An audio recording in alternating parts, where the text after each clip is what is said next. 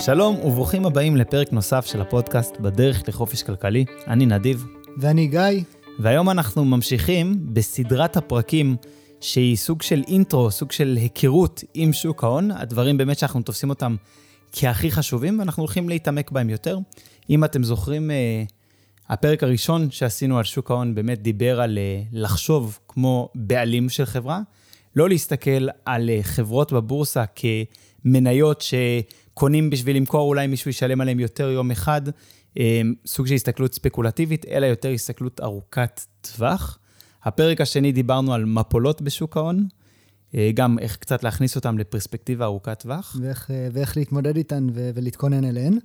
נכון. ובפרק היום אנחנו באמת הולכים להתחיל ולהיכנס יותר לעולם של חברות ספציפיות, אה, ו- וחשבנו אפילו לקחת איזושהי דוגמה ככה של עסק אה, היפותטי, דמיוני, אמיתי, אה, הוא אמנם לא נסחר בבורסה, אבל חשבנו שיהיה מעניין לבחון את הנושא הזה באמת דרך עסק, עסק אמיתי. נכון, מה שהחלטנו לעשות, זה אנחנו, כמו שאמרנו בפרק הראשון על הבורסה, שאנחנו הולכים להתחיל להסתכל על עסקים כבעלי אה, מניות, כבעלי חברה, אנחנו רוצים לנתח עסק ששנינו מאוד מאוד אוהבים, שזה סביח פרישמן בתל אביב. טעים מאוד, נמצא בפינה של דיזינגוף. טעים, אפילו עשו כשר לפסח, מדהים. אה, ואנחנו הולכים אה, לנתח, לפי מספרים שהמצאנו, כמובן, אנחנו... הסביח פרישמן זה רק באמת לשם הדוגמה. אנחנו רוצים לנתח את המאזן הפיננסי של סביח פרישמן, על פי דוח של רווח והפסד דמיוני, שכמובן הוא על פי מספרים שאנחנו נמציא פה, ואנחנו ננסה להבין אה, באיזה מחיר שווה לקנות מניה של סביח פרישמן, אילו היא הייתה נסחרת בבורסה, באיזה מחיר אולי אנחנו היינו מוכנים לקנות, באיזה מחיר כדאי למישהו אחר לקנות, אנחנו נדבר על כן, הדברים האלה. כן, ובאמת איך אנחנו מנתחים אה, שווי של, אה, של חברה. אוקיי, אז הדרך הזאת שאנחנו בוחנים את סביח פרישמן, היא, אני קצת חושב שזו הדרך הנכונה לבחון כל חברה שאנחנו מגיעים אליה בבורסה, אנחנו קודם כל מסתכלים עליה כחברה, מנסים להבין את הסיפור שלה, מה היא עושה, מה היתרונות שלה, מה החסרונות שלה, למה בכלל שווה להחזיק את המניה הזאת, איך אנחנו יודעים שיש לנו איזשהו ביטחון שהמניה הזאת לא תתרסק, שהחברה הזאת לא תתרסק, ואז אחרי שהחלטנו שהחברה היא טובה, אנחנו גם נשאל באיזה מחיר שווה לנו להיכנס לחברה, כי בשוק ההון לא חסרים חברות אה, נהדרות, שהמחיר של המניה משקף אה, שווי שאף איש עסקים לא היה מוכן לקנות אותם במחיר הזה. כן. אז נדיב, בוא באמת תזכיר לנו ככה באמת אה, בקטנה, מה הקריטריונים ש- שקריטיים לנו, עוד לפני שאנחנו נכנסים לשאלת המחיר? כלומר, מה, מה חשוב לנו כשאנחנו באים לקנות חברה? טוב, הייתי אומר, קודם כל אנחנו צריכים להבין מה החברה עושה. שזה נשמע פשוט, אבל הייתי אומר, רוב האנשים משקיעים בחברות שאין להם שמץ של מושג איך החברה באמת עובדת, איך, איך התחום הזה עוסק. אז אנחנו לוקחים פה תחום שהוא יחסית פשוט פה, של, של סביח, אנחנו מבינים מה החברה עושה. היא, יש לה דוכן ברחוב פרישמן בתל אביב, לה, האמת היא שיש לה כבר נראה לי כמה סניפים, אבל נתייחס לזה כרגע לדוכן בתל אביב, והיא מוכרת לאנשים מנה סביח, וזה כל מה שהיא עושה. יפה. אז זה לגבי המשמעות של מה החברה עושה. עכשיו אנחנו נשאל, מה היתרון של סביח פרישמן על פני כל שאר הסבכיות? אז אולי נגיד שיש להם איזשהו מתכון שהוא יותר טעים ממקומות אחרים, ולכן הם יכולים לדרוש על, אה, על מנה סביח מחיר יותר גבוה. אולי נגיד שהמיקום הזה שלהם בסמוך לחוף הים, לכיכר דיזינגוף, אולי איזשהו מיקום תחרותי שיש בו הרבה מאוד אנשים שיוצאים לבלות אה, ומוכנים לקנות שם. יכולים להיות כל מיני סיבות שאנחנו נצטרך בסופו של דבר בצורה לוגית להבין למה החברה הזאת בכלל מעניינת אותנו, לפני שבאמת ניכנס לנתונים המספריים. יש עוד נתונים שהיית כן, אומר ו- לפני? ואני חושב שאחד הדברים החשובים והמרכזיים זה להבין שאנחנו בוחנים עסק שפה, שפה להישאר. כלומר, עסק שבסבירות גבוהה, כנראה שיהיה פה גם עוד חמש ועוד עשר שנים, ו- ולא יפשוט רגל או יהיה לא רלוונטי. אני מאמין שאנשים ימשיכו לאכול סביח בחמש ועשר ועשרים שנה הקרובות. אתה יודע כמה שנים סביח פרישמן קיים? אה, אני לא יודע, אני חושב ש... הוא מוסד ותיק לדעתי. כן, לדעתי מאזור שנות ה-90 אולי. כן, זה די, די ותיק בשביל תחום של uh, מזון. Uh, זה באמת דרך שאנחנו בכלל יכולים לבחון אם, אם יש עסק ש, שהוא נורא טרנדי והוא נפתח לפני חודשיים, לאו דווקא שגם אם הוא עושה רווחים מאוד מאוד יפים היום, לאו דווקא שאנחנו נרגיש בנוח לשים בו כסף לטווח הארוך, כי שוב, להשקיע בשוק ההון, הצורה הנכונה היא, היא כמו שאנחנו, שאנחנו מוכנים להגיע למצב ששוק ההון, שהבורסה נסגרת לעשר שנים, ואנחנו עדיין שמחים להחזיק את אותה מניה. אז כל עסק שאתם לא מרגישים בנוח להחזיק אותו, אם אתם לא יכולים למכור אותו מחר, זה לא עסק שאתם רוצים להשקיע בו בשוק ההון. כן. עכשיו, בוא, בוא נניח שדיברנו באמת עם אותו בעלים של, של, סביח, של סביח פרישמן, והוא יוצא עכשיו עם איזושהי הצעה, בואו תיכנסו איתי שותפים בעסק, בואו תקנו ממני מניות של הסביח שלי. אנחנו אומרים לו, תשמע, מעניין אותנו, אנחנו אוהבים אותך, אוהבים את העסק, כמה אתה רוצה, והוא יגיד לנו כמה הוא רוצה. ואז אנחנו מבקשים את, את הדוחות הפיננסיים למעשה, אנחנו רוצים לבחון את החברה, להסתכל על המספרים שלה. יש, יש בגדול אה, שלושה דוחות שהם המרכזיים ביותר שאנחנו נבחן בתור אה, משקיעים. אה, אחד מהדוחות האלה נקרא דוח רווח והפסד, השני הוא מאזן, והשלישי הוא דוח תזרים מזומנים, מה שנקרא cash flow. בפרק היום אנחנו הולכים בעיקר להתמקד בדוח רווח והפסד, שהוא, אני חושב בהרבה מהחברות, הדוח שהוא הכי משמעותי לצורך ההבנה של, ה, של השווי של החברה, גם המאזן הוא מאוד חשוב, אבל נתחיל מהדוח רווח והפסד. ואנחנו באים עכשיו אה, ופותחים את הדוח אה, רווח והפסד של, אה, של סביח פרישמן. ונדיב, מה הסעיף הראשון שאנחנו רואים בדוח? מה ההכנסות? יפה, הכנסות. הכנסות או מכירות ממוצרים, זה בעצם כמה כסף אדון פרישמן הכניס בשנה האחרונה. הוא מוכר מנות, הוא מקבל מזומן, הוא מוכר אה, בין היתר גם, גם שתייה, יש לו איזשהו תפריט של מנות. ונניח שאנחנו רואים ש, שזה מספרים שהם, אני לא יודע מה המספרים הספציפיים שלו, אבל הכנסנו פה מספרים שהם יחסית ריאליים, אני חושב, סדר גודל של עשרה מיליון שקלים בשנה, שנתי, מחזור מכירות. אה, אוקיי, עשרה שקלים, אה, עשרה מיליון שקלים זה, זה יפה.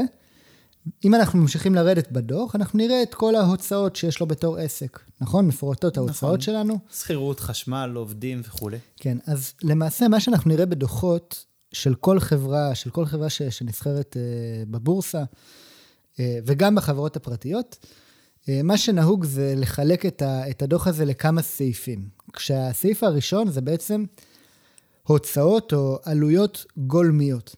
מה זה עלות גולמית? עלמות גולמית זה מה העלות של העסק בלייצר יחידה של מוצר. כלומר, אם אה, אנחנו מסתכלים פה על, על הסביח, זה מה, מה הרכיבים שנכנסים בתוך הסביח. זה הפיתה, זה, זה החומוס, זה החצילים, זה, זה התפוח אדמה, זה באמת הרכיבים הגולמיים של המנה. אם היינו מסתכלים על עסק אחר, למשל על, אה, אה, למשל על בית תוכנה, ש, ש, שמייצר תוכנה, אז אנחנו מסתכלים כמה שעות של מתכנת, או כמה עלות של מתכנת נכנסה על התוכנה הספציפית הזו שהם מוכרים. זה, זה העלויות הגולמיות. ונניח שבמקרה של סבך פרישמן, אנחנו רואים בדוח שהוא כותב לנו שהעלויות הגולמיות שלו הם 3 מיליון שקלים בשנה. כלומר, על כל מנה סביח שהוא מוכר, יש לנו פה סדר גודל של 30 אחוז מה, מהמכירה שהולך לכיסוי העלות הגולמית. חוץ מהעלויות הגולמיות, למעשה יש לנו את העלויות התפעוליות, שזה אומר מה העלויות שלי בתור עסק, שלא הולכות באופן ישיר לתוך אמנת אה, סביח, אלא משמשות אותי באופן כללי למעטפת של העסק שלי, ש, שזה אומר אה, עלות של שכירות, עלות של, של ארנונה לעסקים, עלות של רישוי, עלות של ביטוח, עלות של מכונות, של לחדש את המכונות שלי. אה, כל העלויות בעצם שהן, אה, שהן בדרך כלל קבועות, או לפחות שהן לא לוקחות חלק ישיר בתוך המנה של הסביח. אז באמת, ההוצאות הגולמיות שלנו בסביח פרישמן הן 3 מיליון שקלים, ובו אנחנו רואים בדוח, נגיד, שההוצאות התפעוליות, ההוצאות השוטפות, כמו אה, שכר דירה, כמו ביטוחים, כמו כל הדברים ש, שפירטנו, הן 4.5 מיליון שקלים. ואז כשאני מסתכל על ההכנסה שהיא 10 מיליון, פחות שלושה מיליון של עלויות גולמיות, פחות ארבעה וחצי מיליון של עלויות תפעוליות. מה שנשאר לי ביד זה בעצם אה, שניים וחצי מיליון שקלים, שזה הרווח של העסק. כלומר, אבל גם זה כמובן לפני מיסוי. נכון, אז זה למעשה הרווח של העסק לפני המס. אה, מיסים על חברות בארץ, מס, מס חברות הוא 23 אחוז. אה, נניח שבמקרה הזה יש לנו חצי מיליון שקל בערך שהולכים למיסים, ואז נשאר לנו רווח נקי, רווח אחרי מס, של 2 מיליון שקל. כלומר, יש לנו פה עסק שמוכר מוצרים ב-10 מיליון שקל, ונשאר לו בסוף שנה 2 מיליון שקל כרווח. מי שלא מכיר יותר מדי את עולם העסקים, יכול להיות שזה נשמע מעט מהאחוז כל כך קטן, אבל האמת שרווח נקי של 20 אחוז זה, זה שוליים שהם אפילו יפים. תלוי באיזה תחום אנחנו עובדים. יש חברות, אה, למשל יזמיות בנייה, שעובדות על מתח רווחים של 7, 8 אחוז. חברות תעופה עובדות על 2, אה, 3 אחוזים. כן, כלומר, כל, כל אה, כרטיס טיסה, בסוף נשאר להם באמת רווח נקי של אזור ה-2, 3 אחוז, שזה באמת נמוך. אבל זה המצב שלנו בסביח פרישמן. ו... ועכשיו אנחנו מגיעים לשאלה המרכזית. אז, רב, אז עסק שמרוויח כל שנה 2 מיליון שקל, עכשיו הבעלים של הסביח מציע לי אפילו לקנות את כל הסביחייה. אני מסתכל על מניה, ואני שואל את עצמי האם הייתי מוכן לקנות את כל החברה לפי המחיר הזה. ואני, לפני שבעל הסביחייה בכלל אומר לי מה המחיר שהוא רוצה, אני קודם כל רוצה לחשב מה המחיר שאני רוצה לשלם. יפה. כלומר, כמה העסק הזה שווה בשבילי.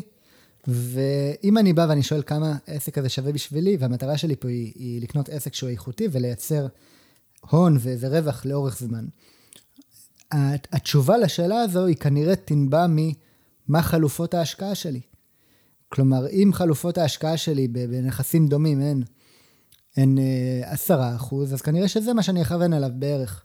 אם חלופת ההשקעה שלי 20 אחוז, אז זה מה שאני אכוון אליו. נכון, אז אם אנחנו מסתכלים בעולם כפי שהוא היום, ששוק ההון אה, נותן לאורך זמן כ-6% בשנה. כן, שוק ההון, שוק ההון באמת אה, נותן ב, ב...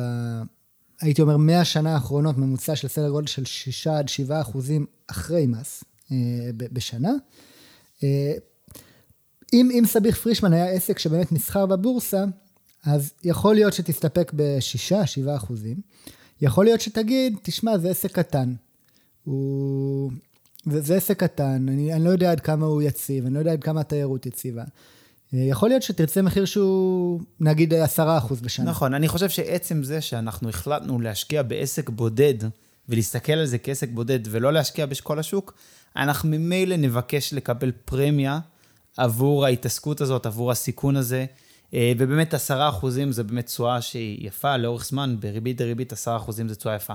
אז אני עכשיו יודע שפרישמן מרוויחים שני מיליון שקל בשנה, ואני רוצה לקבל עשר אחוז תשואה להשקעה שלי. אז כמה אני מוכן לשלם על סביח פרישמן? אז השאלה היא באמת איזה סכום ייצר לך, איזה סכום שני מיליון שקל בשנה מהווים עבורו עשרה אחוז. החשבון הוא פשוט, לוקחים את השני מיליון שקל האלה. מחלקים אותם ב-0.1, שהם מהווים 10 אחוז, והתשובה לזה היא 20 מיליון שקל. כלומר, שווי העסק לפי 10 אחוז תשואה בשנה אמורה להיות 20 מיליון שקל. עכשיו, אם היינו מחשבים לפי, אם היינו מצפים לקבל תשואה שהיא גבוהה יותר, נניח שהיינו רוצים לקבל תשואה לא של 10 אחוז, אלא של 20 אחוזים בשנה, אז... בעשר אז... שנים הראשונות. אנחנו תמיד נסתכל עשר שנים קדימה, לא... כן, אז אז אם התשואה שאנחנו מצפים לקבל היא יותר גבוהה, אז המחיר אמור להיות, להיות נמוך. נמוך יותר. כלומר, אם השווי לפי, לפי 10% הוא 20 מיליון, אז השווי לפי 20% יהיה אה, 10 מיליון. אוקיי, ואיך זה מתבטא כשאנחנו מגיעים לדבר על מניות? הרי אנחנו לא קונים באמת את כל החברה. כן, אז קודם כל, אם, אם אנחנו מסתכלים באמת על אותה דוגמה של אה, סביח פרישמן, ו, והבעלים מציע לך נדיב אה, לקנות את כל העסק במחיר מדהים של רק 50 מיליון שקל. כן, אז אני במילא יודע שב-50 מיליון שקל אני לא אגיע ל-10% תשואה בשנה, אני אגיע להרבה פחות מזה. וממילא נכון. אני יודע שבמחיר הזה העסק לא כל כך אה, אטרקטיבי עבורי. נכון, כלומר, אתה, יש לך את השווי ההוגן של העסק שאתה חישבת אותו באופן עצמאי, שהוא 20 מיליון שקל בשנה לפי ה-10%, ואז אתה יודע, הוא מציע לך יותר מזה, כנראה שזה פחות שווה, הוא מציע לך מחיר שהוא משמעותית יותר זול. נניח שהוא היה מוכר לך את, את סביח פרישמן בחמישה מיליון שקלים, כשאתה יודע שהוא מייצר לך שני מיליון שקלים רווח בשנה. אז אני עט על זה. כן. Uh, עכשיו, כל החישוב שעשינו פה, uh, הוא לא לוקח בחשבון את הנושא של מאזן, שאנחנו ניגע בו בפרקים בהמשך, אבל בגדול, חלק מהדברים שמופיעים לנו במאזן, זה כל מיני נכסים. למשל, השווי של התנורים שיש לו, השווי של המכונות טיגון שיש לו, אולי אה, אפילו מזומנים שיש לו בעסק. שיכול להיות שזה דברים שיש להם שווי, שאפשר להוסיף אותו על השווי מהפעילות השוטפת, ואז העסק שווה יותר, כי אנחנו קונים את העסק ביחד עם האלמנטים האלה. אוקיי, okay, אם אני רוצה שנייה אחת לסכם עד פה מה שאמרנו, סיכמנו מה הרווח הנקי של החברה, לפני שבעלי החברה מקבלים ליהנות מדיבידנדים או דברים אחרים ומשלמים מס על זה באופן אישי, החברה שילמה את המיסוי שלה. אחר כך אנחנו אמרנו שאנחנו נחלק את זה ב-10 אחוזים, נכון? כי זאת התשואה הרצויה שלנו. אני באופן אישי מכוון ל-15 אחוזים, גיא, נראה לי אתה אפילו מכוון למספרים יותר גבוהים ממני, אוקיי? ומזה אנחנו נגלה מה המחיר ההוגן מבחינתנו, אוקיי? מה ה-intrinsic value, מה שנקרא, המחיר האינטרינזי, זה, זה השווי שאנחנו רואים כשווי אמיתי של החברה, אה, ואנחנו תמיד נרצה לקנות את החברה במחיר שהוא מתחת ל-intrinsic value. כן, מתחת, או לפחות, לפחות ב-intrinsic value של מה היא שווה לנו. ואני חושב שאנחנו יכולים לראות בשוק ההון באמת, אה, שבהרבה מאוד מקרים אנשים רואים חברה שהיא חברה טובה. אומרים, אה, היא חברה טובה, אז שווה להשקיע בה, כי היא חברה טובה. אבל הם לא עושים את אותו חישוב של התשואה הפשוט שעשינו פה עכשיו. וכשאתה לא עושה את החישוב תשואה הפשוט הזה, אתה יכול לקנות עסק מצוין כמו סביר פרישמן ב... ב-100 מיליון שקל, 200 ב... מיליון שקל. כן, ואנחנו צוחקים, אבל אם נסתכל באמת על המחירים שחלק מהחברות בבורסה נסחרות בהם, נכון. באמת... אמזון נסחרת היום ב-PE, במכפיל רווח של 72. כן, ש... כלומר, כלומר, זה משקף שבן אדם שקונה את החברה, על סמך הרווחים של היום, מצפ, מצפה לקבל ממנה אחוז תשואה של סדר גודל של אחוז נקודה, אני לא יודע כמה זה יוצא, אחוז, נקודה משהו בשנה. כלומר, לא עשרה אחוז שדיברנו עליהם, אלא עשירית מזה, כמעט עשירית מזה. נכון, כי הוא מסתמך פה בצורה מאוד מאוד כבדה על, על הצמיחה שתהיה. החישוב כן. שאתה נתת פה עכשיו, באמת לא מסתכל יותר מדי על הצמיחה, אבל צריך להתחשב בצמיחה. הרי סביח פרישמן יכול עם הזמן להעלות מחירים, הוא יכול להוציא מוצרים חדשים, הוא יכול לפתוח סניפים חדשים. אני חושב שבהרבה מאוד עסקים הם מצליחים להגיע לקצב צמיחה אה, שנתי של בערך 7 אחוזים. אה, ובוא נגיד שבאמת אנחנו רואים שאם אנחנו מסתכלים עשר שנים אחורה, אנחנו רואים שפרישמן מגדיל את הרווחים שלו ב-7 אחוזים בשנה.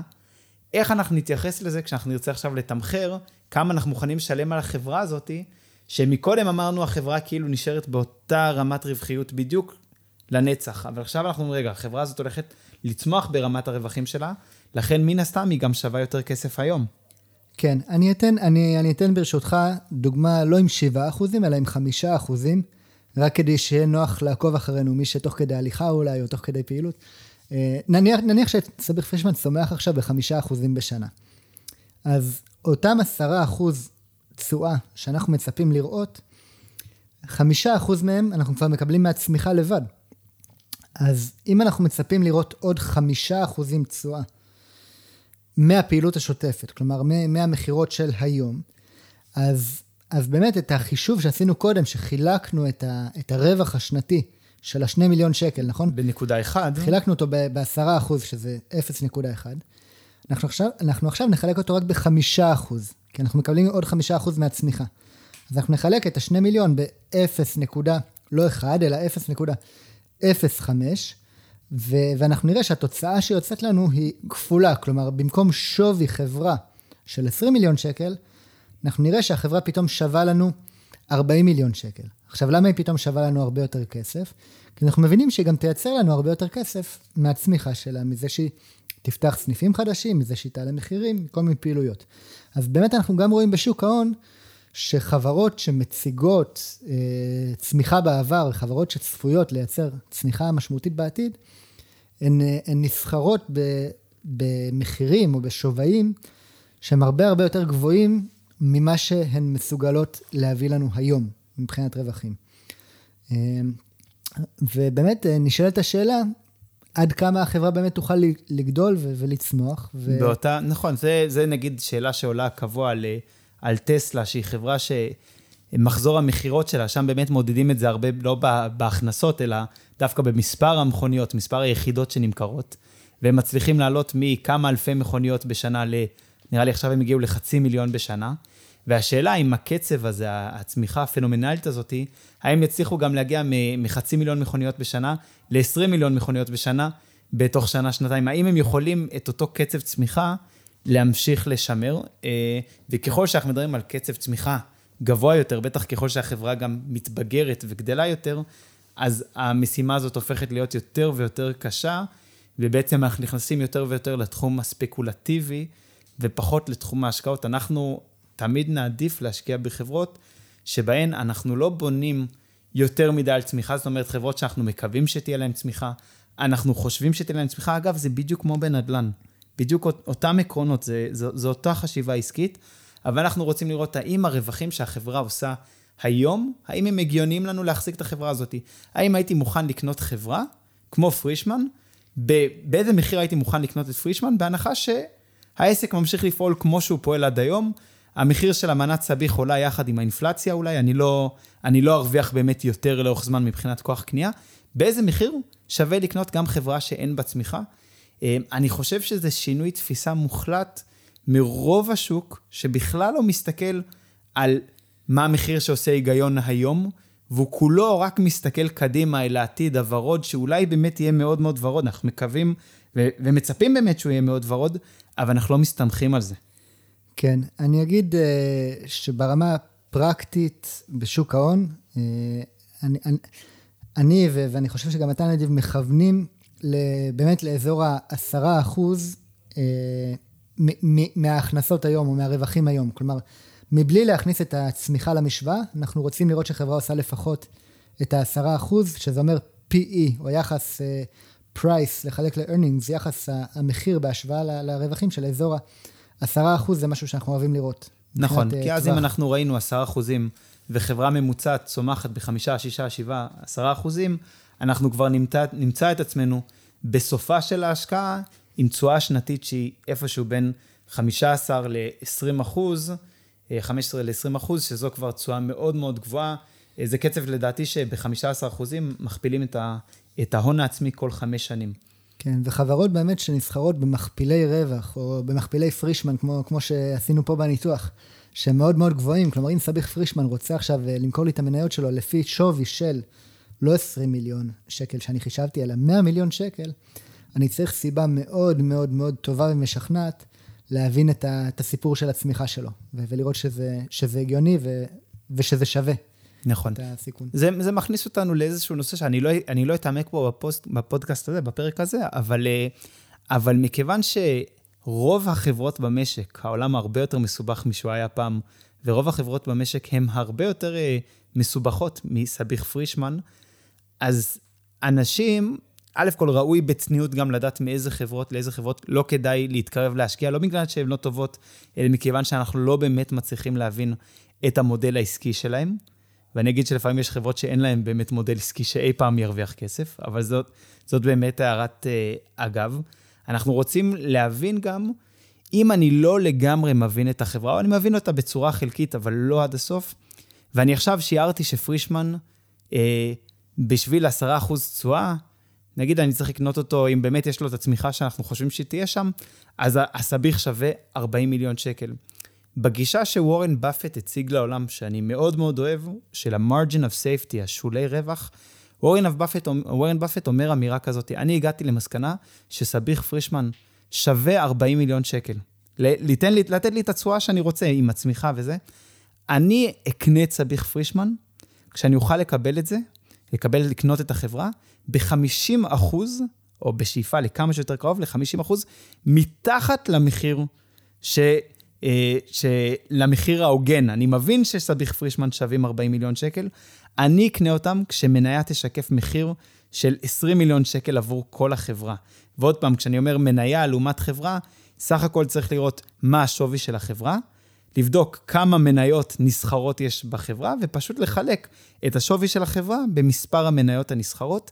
אה, ה-margin of safety הזה הוא, ככל שנכנסים לתחום שאנחנו פחות מכירים אותו, כי בסופו של דבר, אה, תחום ההיכרות של אדם סביר הוא, הוא מאוד מאוד מצומצם, כמה עסקים הוא באמת מבין את הגאטקס שלהם, אז, אה, אז ככל שהתחום הוא יותר מורכב או שיותר סיכונים, אנחנו גם נבקש לראות את שולי הביטחון האלה גדלים יותר ויותר, נראה לי אתה תסכים איתי שאתה, שאתה, אני בטוח שעל עצמי, אבל נראה לי גם תסכים איתי שגם אתה תמיד תרצה לראות קצת מתחת לערך האינטרינזי, קצת איזשהו שילי ביטחון, שאם חישבת לא נכון, לא הבנת איזשהו סיכון שכן יכול להתממש? בשאיפה, בשאיפה שכן. אני חושב שזה גם סביר לקנות עסק, עסק מצוין, אני חושב שסביר גם לקנות אותו במחיר, אה, במחיר הוגן, אבל אין ספק שאנחנו רוצים את, ה, את, ה, את השולי ביטחון. נכון, ככל ש... וזה מה שאמרת, זה דבר באמת נכון.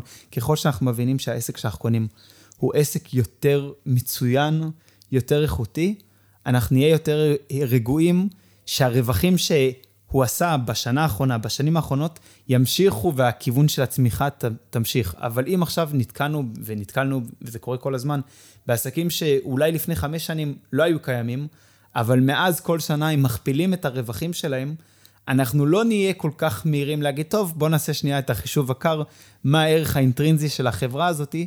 שם אני חושב שאתה תסכים איתי שמכיוון שיש פה איזשהו אלמנט משמעותי של סיכון, שהחברה כמו שהרווחים האלה נוצרו מהר, הם גם יכולים להיעלם מהר, כי טרנדים משתנים, כי, כי כל מיני, כי רגולציות פתאום צמות צצות לעסקים חדשים.